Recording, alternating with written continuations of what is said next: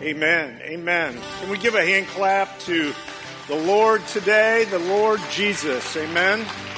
Hallelujah. The kingdom is yours. The kingdom is yours. What a beautiful, true statement. This morning, I want to talk to you for a few minutes about imagining the kingdom. We've been talking about imagining different things, and uh, I want to talk to you for a few minutes and maybe even into next week about imagining the kingdom. The kingdom of God is yours. It's yours to receive, it's yours to live in, it's yours to embrace. In Luke chapter 12, the scripture says this, starting with verse 22. It says, And Jesus said to his disciples, Therefore I tell you, do not worry about your life, what you will eat or about your body, what you will wear. For life is more than food, and the body is more than clothing. Consider the ravens, they neither sow nor reap. They have neither storehouses nor barns, and yet God feeds them. Of how much more value are you than the birds? And can any of you, by worrying a single hour, add a single hour to the span of your life? If then you are not able to do, do small, as small a thing as that, why do you worry about the rest? Consider the lilies, how they grow. They neither toil nor spin, yet I tell you, even Solomon in all of his glory was not clothed like one of these. But if God clothes, so clothed the grass of the field, which is alive today and tomorrow is thrown into the oven, how much more will God clothe you, you of little faith? And do not keep striving for what you are to eat or for what you are to drink, and do not keep worrying, for it is the nations of the world that strive after such things. And your Father knows that you need them. Instead, strive for his kingdom. And these things will be given to you as well. Do not be afraid, little flock, for it is your Father's good pleasure to give you the kingdom. Now, there's some language here we might not be real used to, like kingdom language, um, unless you watch The Crown. Anyway, um, just a couple of quick definitions. This is uh, this is uh, really kind of a from a Dallas Willard definition of God's kingdom. God's kingdom is the range of God's effective will. So when God's talking about his kingdom, he's talking about the range of his effective will. In other words, wherever God's will is being lived into and lived out, that is where God's kingdom is not outside of that. I, I, sometimes, and maybe you've said or you've heard people say, well, God's in control of everything, and that's not necessarily true because God gives us, which is kind of the next thing, that we all have a kingdom. God gives us all choices. So God has allowed us to have choices, which then comes out of his control. Could he supersede that control? He sure could, but because he loves us so much, he gives us the ability to decide will I live into God's kingdom? Will I allow my kingdom, the realm that He's given me, to be a part of God's kingdom? So, God is in control of almost everything. But don't blame God for the things that He has allowed us to have choice over or others to have choice over because that is not that way because of God's control. God has allowed us, out of his deep love for humanity, to choose. Your kingdom, therefore, is your range, your sphere of your effective will. It's that area that you and I choose. That's, that's our range. So, Jesus, it's interesting here when he starts to talk about this thing. And, Jesus, when you pay attention to the Gospels, for instance, you see this kingdom language throughout. That Jesus really, this is really what he came to do. He didn't just come to die on the cross and resurrect from the dead, although that was part of the story, a vital part of the story. Jesus just didn't come just to offer salvation to us, that kind of decision we make at some point or that process that we go through so we begin to serve God, perhaps. That's a, a vital part of the story and a wonderful part of the story if and when you do that. But God came to give us a life in His kingdom so much more than just about heaven and so much more than just about a decision. But the problem is for many uh, Christ followers is that that's kind of it. It's about a decision, and then it's about someday I get to heaven, and then life transformation and formation and how God's kingdom comes in my life doesn't even seem to be primary. It seems to be secondary if we're not careful. But what Jesus is talking about is this whole life experience. You'll notice he uses the word disciple here. What Jesus really calls us to is a life of discipleship, uh, not just a life of uh, a decision. It's a life of discipleship. Uh, some of you might be more comfortable. Uh, interchangeable word for that would be apprentice. Jesus calls us to be apprentices. His, uh, his name was Gaston, and uh, I met Gaston, let's see, it was about, it was over 40, wow, it was about 40 years ago, I guess. And um, I had just, Claire and I had just gotten married. Things were very difficult financially. Um, the economy in the United States and around the world was really bad. Some of you, if you're old enough, might remember that. The Detroit area was especially bad. The auto industry was horrific. And Gaston, uh, by a series of events, decided to offer me a position as an apprentice to be an electrician at 18 years old. So I began my journey with Gaston. Gaston was a brilliant person. He was an electrical engineer, master electrician, journeyman electrician, had been in the Navy for a long while, just a really intelligent, kind hearted person. And for the next five years, pretty much every day, Monday through Friday or Saturday, I would meet up with Gaston, usually at his house, and then we would go off to work and I would listen to him. And I would learn from him. And I would pay attention to what was dangerous. And he would share his knowledge with me. And he would show me how to treat customers. And I would, not perfectly, but I would do this journey with him day in and day out until one day I was able to take my test, my journeyman's test, fortunately pass it, continued to work with him, but no longer would I be an apprentice. I would then be a journeyman. But for that time, I was on this journey with Gaston. I obeyed him. I asked him, I think, good questions, sometimes what felt like stupid questions. But I followed him and I learned from Him. And I'm grateful for that. Jesus calls us to be apprentices. There doesn't come a day where you get your journeyman's card as a Christ follower. You just, according to the invitation, you just keep on apprenticing. You follow. You respond. You obey. You learn. You pay attention to the movements of God and how God is with people, how God is with you. And you try to reflect that.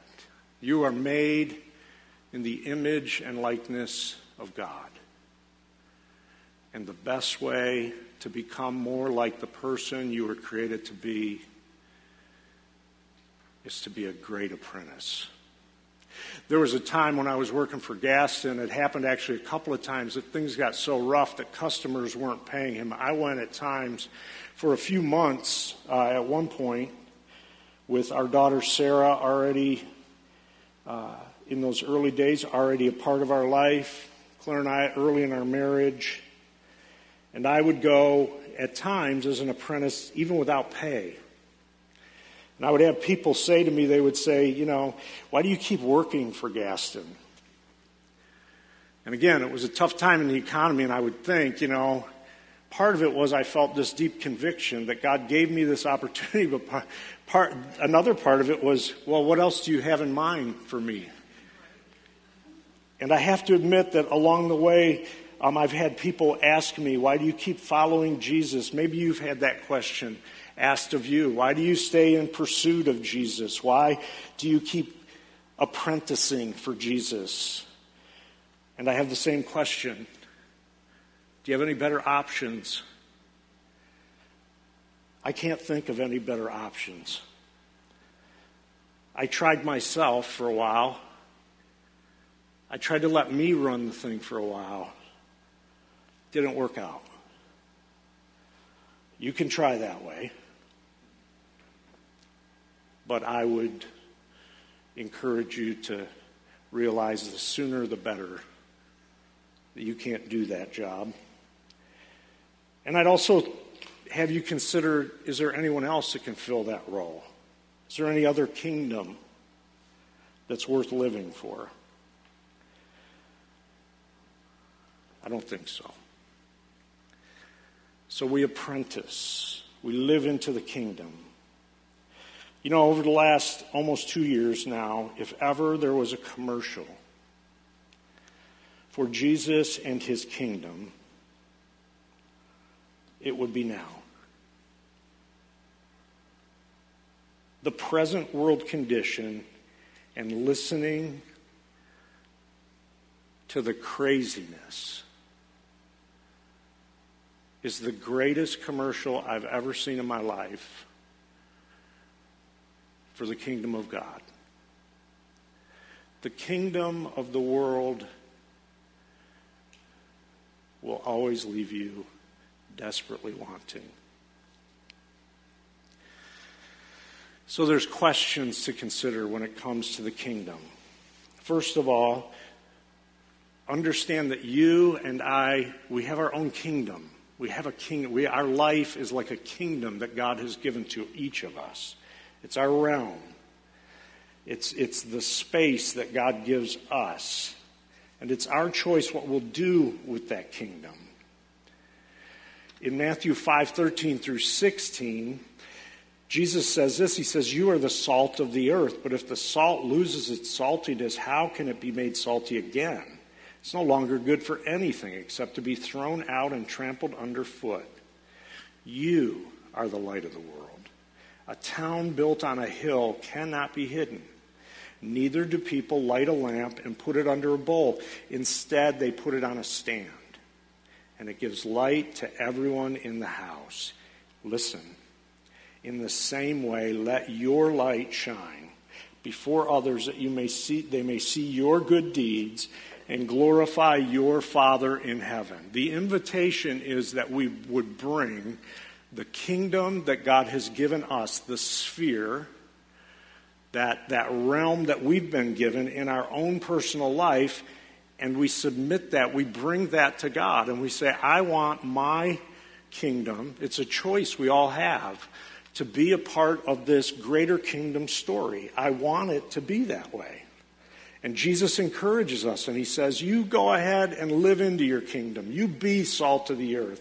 You be the light of the world. I remember when I first gave my life to Christ, honestly, I'm kind of ashamed to say this, but I would read this scripture, especially, You are the light of the world, and I'm like, That's a typo. That's just a bad that has got to be a bad like interpretation of what that really means. Jesus is the light of the world, and I would read it, I would change, I'd go to a different version, and it's like, no, it's still saying I'm the light of the world. This is hard for me to embrace because I just don't think it's possible. But Jesus thinks that you, in proper alignment with the kingdom of God, are the light of the world. You are the light of the world. It's your turn. It's my turn to bring the kingdom that God has given us in our own personal life, the wisdom we have, the gifts we have, the talent, the personality, the physical body that each of us has, the education, the knowledge, the money, the resources, the housing that we have, the health that we have, the energy that we have, the family perhaps that we have, the relationships we have, not only with God, but the relationships we have with one another we bring. This is part of the kingdom that God has given us, and we bring that to God. We have this range and sphere of an effective will, and we have the power by choice to bring it to God and submit it to God's kingdom and be a kingdom partner with God. So, what is it for you? It's your turn now.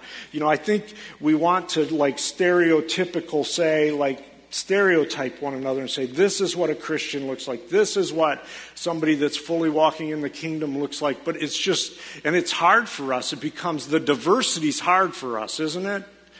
Like, like even when you look through history, isn't it crazy? Don't, did you ever consider, like even if you were to think about this room, in this room, or online, if you're in your living room and you're with your family, just consider just a group of people and you, a group of Christ followers, you look around, how diverse is, uh, they are. Not just in, not just racially perhaps diverse, not just in age diverse, but how diverse in the things that we're all wired to do and in pursuit of. Like I think about historically, like some of the saints, right? People that have been called saint, like Saint Ignatius. Well, Saint Ignatius, when he kind of went through his conversion experience, he left being a soldier. He was a great warrior. He left being a soldier. Then it's not too much longer. You read about this woman called Joan of Arc, and she becomes a soldier after she kind of gives her, goes through her conversion experience. And you got people like Thomas Merton that is this contemplative, and he kind of just cloisters himself or stays away from people for a lot of his life. And then you've got like uh, Martin Luther King Jr., who is totally peacefully activating his life. He's almost the exact opposite. Most of his contemplative time is while he's in a jail cell. Think about Peter and Paul. What must it have been like for them? The friction that they had. Like Peter probably got disgusted about Paul's education. I could easily imagine it. Like, I'm a fisherman. Who are you, you old Pharisee? You know, and just the conflict that would happen because of the diversity. But when people live into the way God created them to be and bring their kingdom life to the kingdom of God, the diversity creates powerful things people like St. Francis and St. Clare who come from wealthy families and leave all of the wealth. And then you've got guys like Aquinas who's trying to accumulate stuff. It's powerful. It's powerful and it's God's kingdom design. It's beautiful stuff. So, the question for you and for me, if we realize that it's our turn what is the life you're supposed to live into? And then how does that connect with other people in the kingdom of God and in God's kingdom? How does it bring the goodness and beauty that God intends to the earth? Another question is now let me go back. I think this is a good question for us to ask around, just for you to ask and for me to ask. Lord, what would my life be if I were living into your desire? What would my life be if I were living into your desire? The next question that comes to my mind is what news are we giving most attention? See, Jesus talked a lot about news. You do realize that.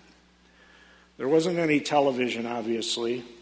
There weren't any newspapers, but in spite of that, Jesus talked about the news quite often.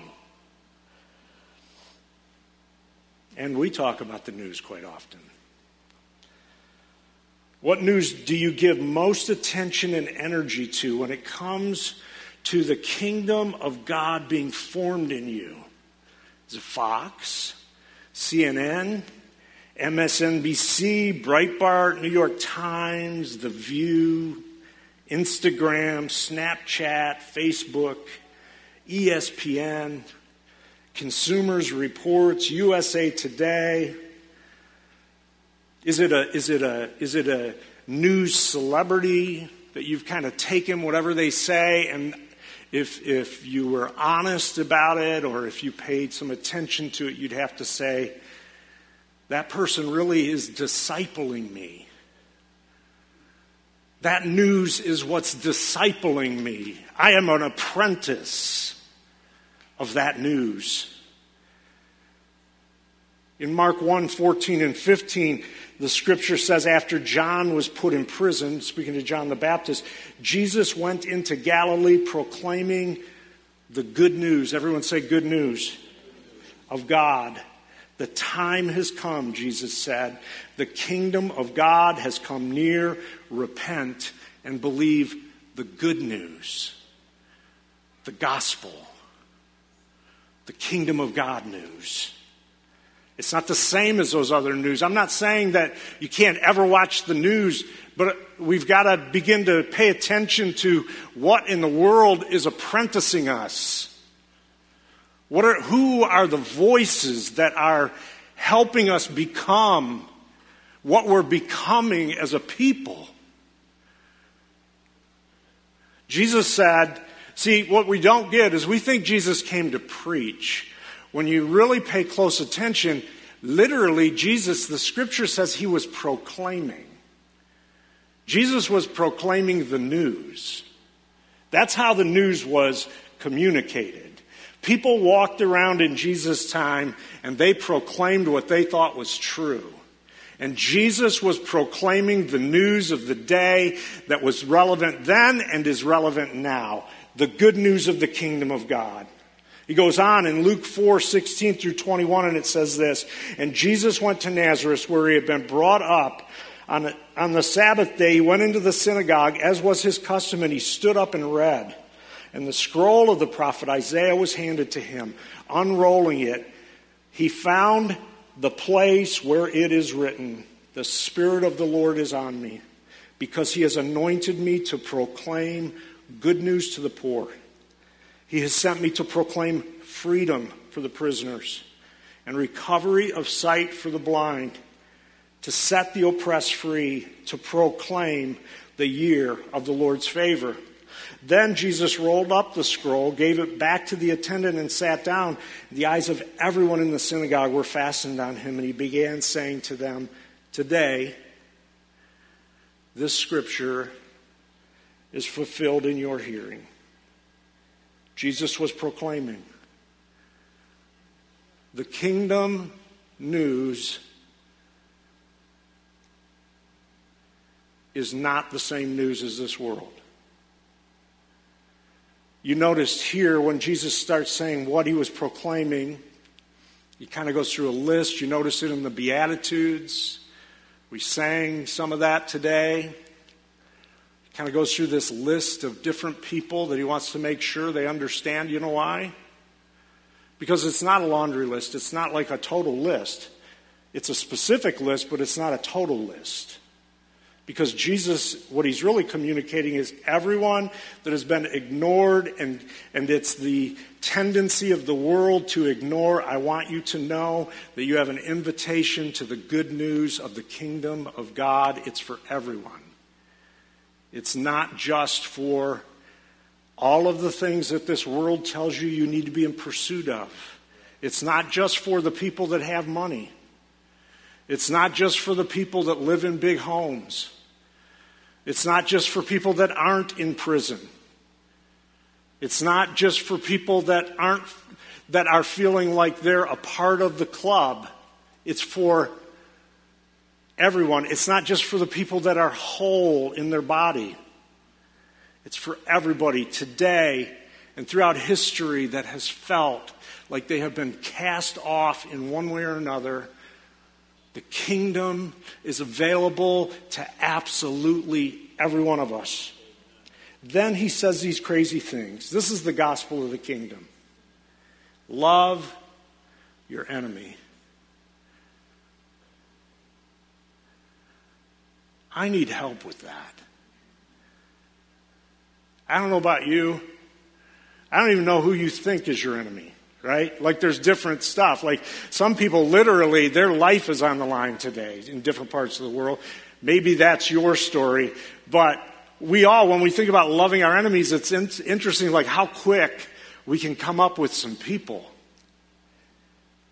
That's what Jesus said the gospel of the kingdom was about. That was one of the things. Let's just start there.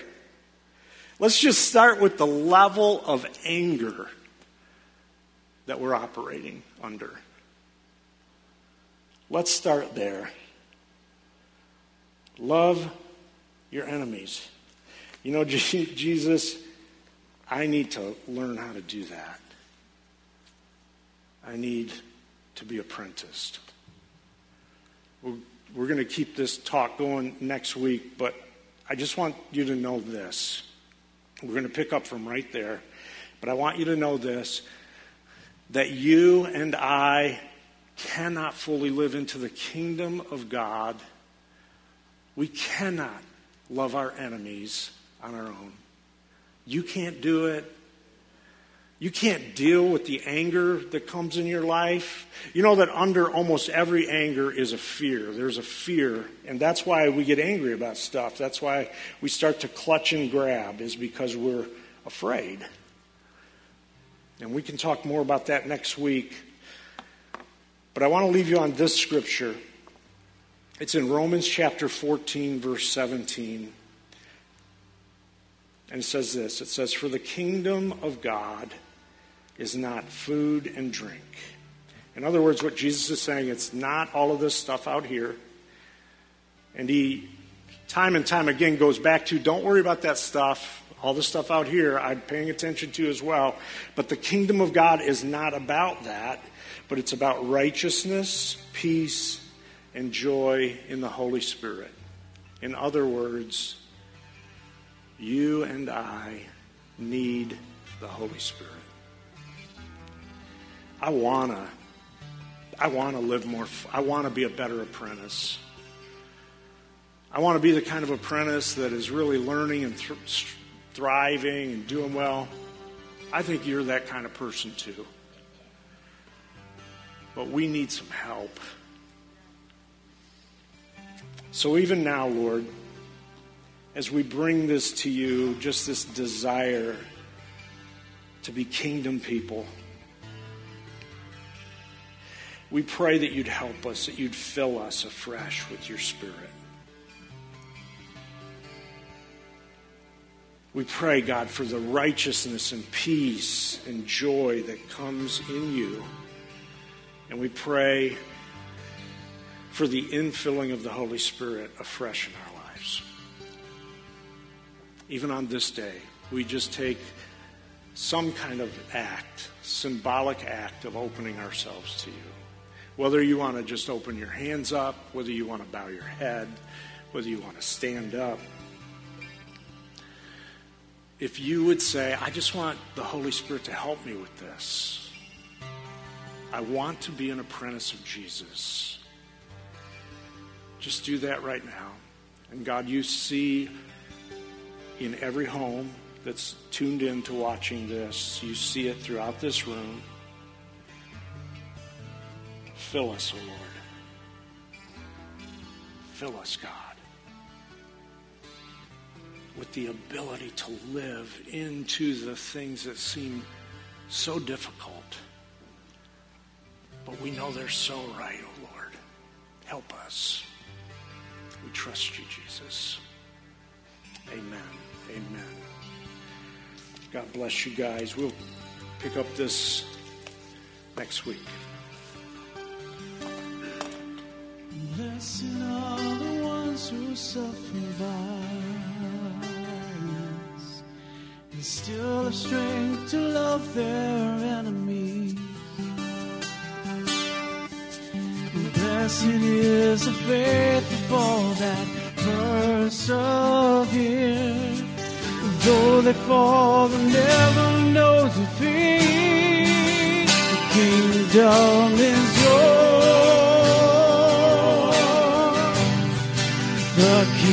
Kingdom. is yours. Hold on a little more. This is not the end. Hope is in the Lord. Keep your eyes on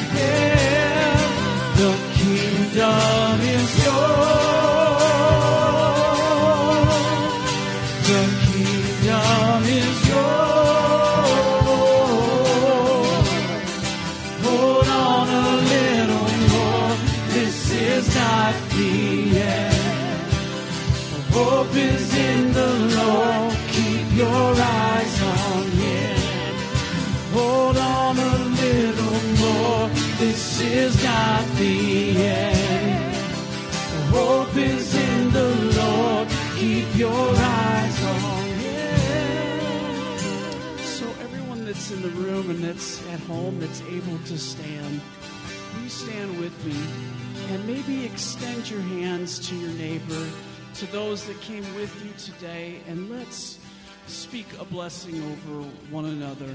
And let's pray for God's love and God's kingdom to be made known to us this week.